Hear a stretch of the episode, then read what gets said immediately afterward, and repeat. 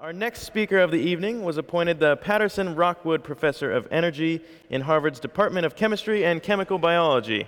His newest invention, the artificial leaf, which converts sunlight and water into a chemical fuel that can be stored and used later, makes the shakeable flashlight look more foolish than a shake weight, which also uh, outperformed the Sham Wow with four stars on Amazon. I checked that one backstage. Uh, he too is a member of both the American Academy of Arts and Sciences and the National Academy of Sciences. Please give a warm welcome to Professor Daniel Nocera. Thank you, sir. so um, I'll end tonight, and I would like to just ask a small thing of Harvard students Will you help me start a new epoch in humankind? It's a small thing. And I call it the Sustainocene. And to put it into perspective, you should think about epochs. And so here's our latest ones. You have the Holocene, that's around 10,000 years ago, and that's when there wasn't enough of you to mess up the earth right? Because there just weren't a lot of us, so human activity didn't affect the planet. And then around 1800, you may have heard this word, Anthropocene, and that's where there's enough of us now that our human activities start putting the planet out of balance. And you heard some of that tonight from Professor Schrag and Anderson. Um, what's the Sustainocene? I'm calling it a new epoch that actually was a term coined by an Australian physician earlier this year. And this part you're probably familiar with if you hear sustainability, ecological sustainability, environmental integrity. But that's not enough as we move forward. All right, that has the planet only as part of the equation. But there's another piece of this, and that's you, humanity, and the Sustainocene goes one step further beyond the planet, and it looks at eliminating gross societal imbalances and poverty. That's also a world out of balance, the haves and the have nots. And I'm here to tell you tonight the haves I don't care about anymore. Because, oh my God, this is Harvard communist Cambridge is at its fullest tonight, thank God. Usually I get heckling in Washington. Um, but it's because you guys aren't going to make a difference. It's all these silent voices that we don't hear anymore. And you're going to have to get them in balance with us. And that's what the Sustainocene seeks to do. And it's to do that by looking at the energy, food, and water problem. Tonight, I'm an energy guy. So I'm going to start off with energy, and the reason is that's the place to start because if you get that right, you can do food and you can do water. Right? So tonight I'm going to talk about the Sustainocene, and I'm going to start as an entry and portal into this problem is energy. Now, the one thing I'm coming here from MIT, you heard why because I read all of Jim Anderson's papers and I'm a terrible swimmer. So I'm only coming to Harvard for one reason higher ground. That's it, okay? but when I get here, we're not going to have any more talk about how you feel about energy or how you feel about stuff. I don't care about how you feel anymore. We're going to be really analytical and we're going to calculate stuff, and it's going to be no arguments. It's, it's all right? So here's how you use energy. So, how do you use energy? I'm telling you, that's the formula for using energy. There's how many of you are there in the world, population, that's here, GDP per capita, how rich a country is per person. So, if I know that, and then this is the formula for conservation. Conservation isn't necessarily a feeling, something you do. It's can I grow an economy, maintain my GDP, and use less energy? That's the formula for conservation. When you multiply all that together, population times GDP per N times EGDP, you get the amount of energy used. So you don't have to feel anything about energy anymore. If I know the population and I know the gross domestic product for every country and I sum over all those and then I take the energy intensity, that's what that's called, I can calculate energy. So in 2012, I can calculate your energy.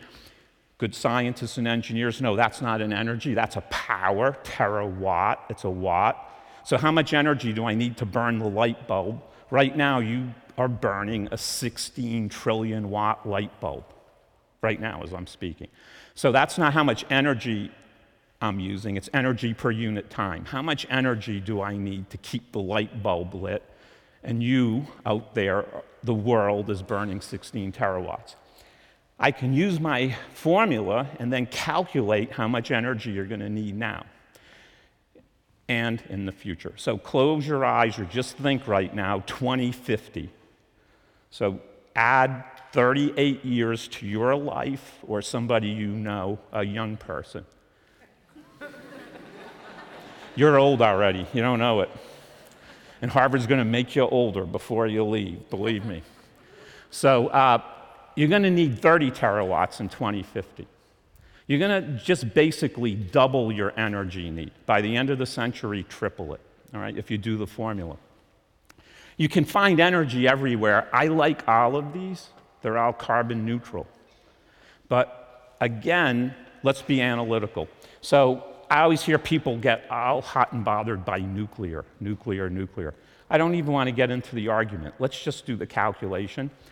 I need around 8, 16 more terawatts. So say I got 8 terawatts from nuclear. I can do the math. A nuclear power plant, how much do you build it at? A gigawatt. You don't like making them bigger because they get dangerous. So if I take 8 terawatts and divide it by a gigawatt, what's the number? 8,000. So if I want 8 terawatts of nuclear energy, you're going to have to build me 8,000 new nuclear power plants. And I said in 40 years I need that energy, so let's keep doing the math. 8,000 divided by 40, 200. There's 365 days in a year. So you got to build me a new nuclear power plant every 1.5 days to get to 8 terawatts. You better really like nuclear because you're going to be building a lot of it. And I said forever. Why would I say forever? Because when I build a nuclear power plant, I need to decommission it after 50 years or it's dangerous. So the one you just finished in 1.5 days, just as you're done building it, get ready to decommission the one you started with, because I got to rebuild it to maintain my 8 terawatts. Okay? So if you like nuclear, that's what you're in for. I can go through these other numbers and it's all calculus, analytical stuff. I'm not, I'm not making a political statement. This is doing the numbers, all right? Plant biomass on the entire face of the earth with the fastest growing crops. You get six terawatts. Right, that's it. So you start thinking, this isn't a big deal, 16 to 30. Look at these numbers. This is total amounts of energy. I'm a solar guy. Why do I like solar? Because there's a lot of it okay? You can get your hands on it. Let's start breaking the numbers down then. If there's 16 terawatts, I'm going to need 16. I need 16 more. Let's keep being analytical. One thing I forgot to tell you in my calculation to 30, I made the assumption that you're going to save 14 terawatts by 2050. That's energy intensity. So, in my calculation, I assumed you're going to be good human beings, have great science and technology, and save 14 terawatts. And I still need 16 terawatts more. So, why is that the case? Now I get to my original, ch- has nothing to do with you. There's 3 billion people who aren't born yet. They're coming by 2050. And there's 3 billion of you who you don't hear or see, mostly the poor, and they don't use hardly any energy. So when you take those 6 billion people, and then I assign them an energy unit, and by the way, in case you've never realized it, if you calculate how many calories you're using a day, you're all 100 watt light bulbs. And so you, you really do shine brightly to me tonight, right? But you're, isn't that sweet? She said, ah. Okay. So there's 6 billion, we need 6 billion new energy users, and if you start assigning 100 watts to them and do the math, that starts adding up. But there's a more important thing. It's not that they're going to take all the 16 terawatts, but as they increase in their needs, you want to set them off on the right path. And you've chosen the wrong one coal, oil, and gas. And so, if you want to get these people off on the right path and then have the right trajectory, you got to start now with them. And that means you got to do science and engineering in a different way. Um, Jim and I are in the Academy of Sciences. Woohoo. You know how you get there? I have the brightest and shiniest and best thing in the world. Guess what? Who cares? When you're poor, you want the cheapest thing. You don't have anything, right? So it means in the next century, we're going to have to do science in a different way. I call it not the est science, the biggest, the smallest, the fastest, the slowest. That's what we do as scientists. It's, it's doing science in a different way for the poor. And the beauty of that, if you address this problem, you actually go to the mission statement of the Sustainocene to bring life into balance, just not ecologically, but humankind too. So that's why I would like to start this journey here at Harvard. Now, I just want to tell you quickly, just to end, I heard a lot about cities tonight. I just assigned an energy value to all of you, and then I said, I did math. I did arithmetic, as Bill Clinton said. Uh, what did I do? I assigned energy to you. I said there'll be 9.2 billion, and then I did multiplication. I extrapolated. I'm not the first to do that. My friend Bill Tumas uh, got me onto this. In 1898, the first civil engineering conference gathered in New York City, and they didn't talk about land development or economic infrastructure. They were driven to desperation by horse manure. The situation seemed dire. So, what did they do? They said, Here are poor people. They all have, here are poor people. They don't own a horse. Here are rich people. They own horses. I know how much doo doo comes out of a horse. I'll weigh it. And then by 1950, these people are going to become rich. They're going to own horses. And now I got to just look at how much doo doo comes out of a horse. And oh my God, in Times of London said by 1950, every street would be nine feet deep in horse manure. So forget about all the city planning. This is, the, this is where the rubber hits the road, okay? Uh, by 1930, horse manure would rise to the third story of every Manhattan building and no possible solution could be devised. And that's because by the time, look at what time? 1898, the internal combustion engine was already developed. Like Dan said, there was something happening. It's not working out so well right now. Like it saved the whales, you saved yourself being nine feet deep in horse, ugh, okay? So that's pretty good. But people didn't see that. That's what scientists do. We can, this because that's extrapolation what, when we invent something, you get on a different curve. The math doesn't add up. And that's what is called a paradigm shift. It's a change in how things are done, and all of a sudden the old math doesn't apply. So that is a good demonstration of paradigm shift, and it also proves to you that shift happens. I worked hard for that one, Cashin. Get them going here for me, please.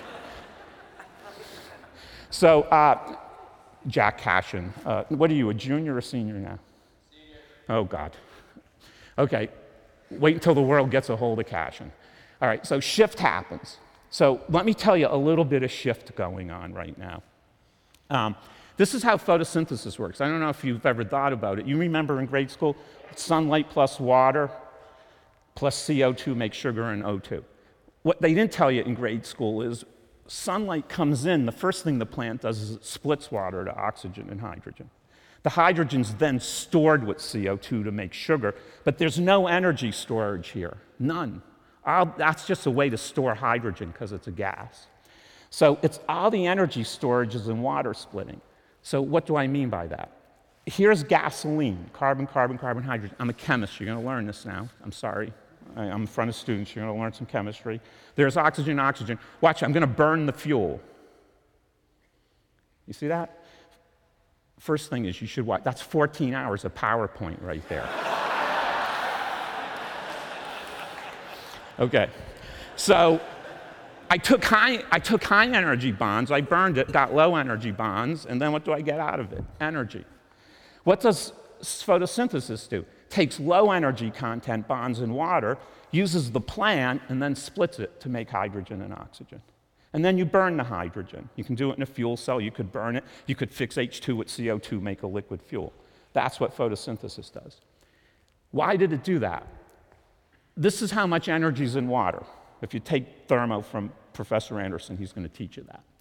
I can then calculate that in a liter of water, I could store 13 megajoules of energy if I rearrange the bonds of water. That's the Harvard swimming pool. The hardest number was to get how many liters are in there, so I did. And now I can calculate how much energy I could store in that swimming pool. So, but I'm going to put it in power because I told you I need 16 terawatts.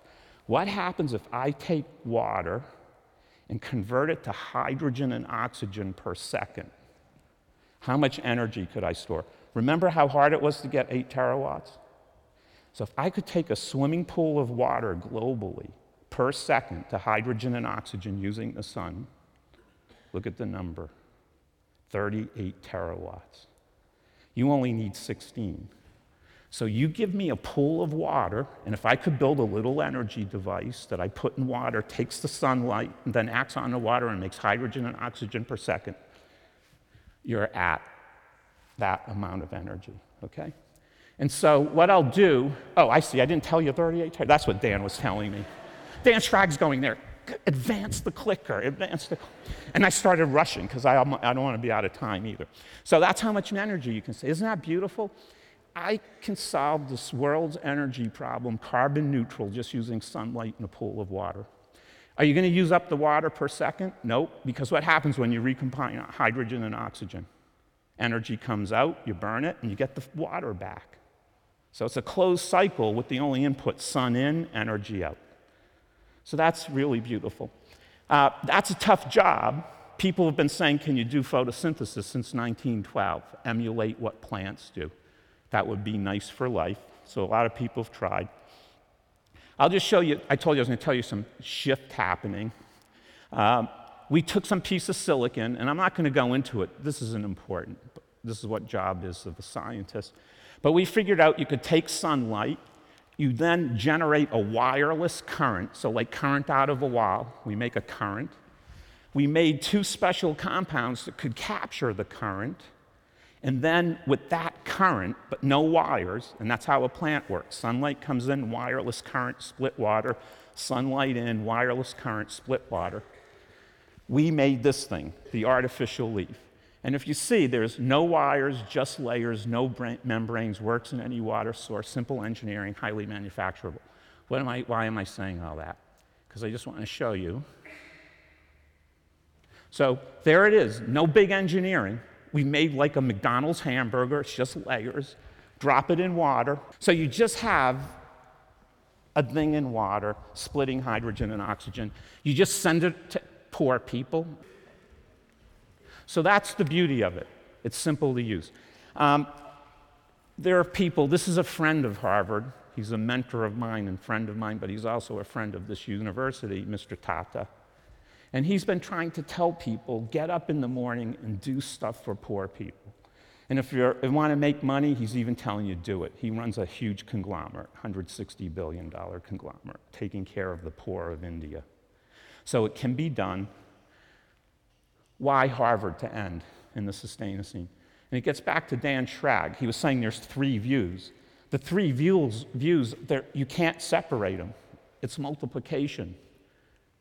It's sociology and culture times economics and policy times science and innovation. I just told you that because I'm a science geek. But I can't get this thing adopted if I don't understand sociology and culture and policy and economics and everything you heard today. And why Harvard? It's the only university that does all three pieces of the equation. So I want you all to be scientists. But you don't have to be to solve this problem, and it's every school at Harvard, and they all have to work together. It's the only school, in my opinion, that holistically can treat the problem. And it's going to be up to you guys to do it. And you only have like 38 years. So, with that, thanks for listening.